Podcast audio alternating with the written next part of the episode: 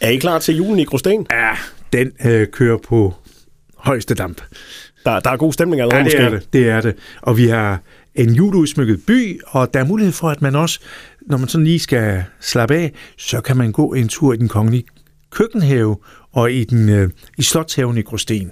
Og det er sådan en god måde at stresse af på. Så en, en god opvarmning til, til at komme ud og handle. Ja, det er det. Julen, det er jo sådan et sted, hvor man skal slappe af, øh, komme i godt humør, sammen på gode oplevelser, og øh, det kan man jo ved at holde jul her i Sønderjylland. Og hvor lang tid holder I åben i, i butikkerne? Er det frem til den 23. Vi december? holder simpelthen øh, øh, åbent helt frem til lille juleaften. Dejligt, så kan man nå det hele. Ja.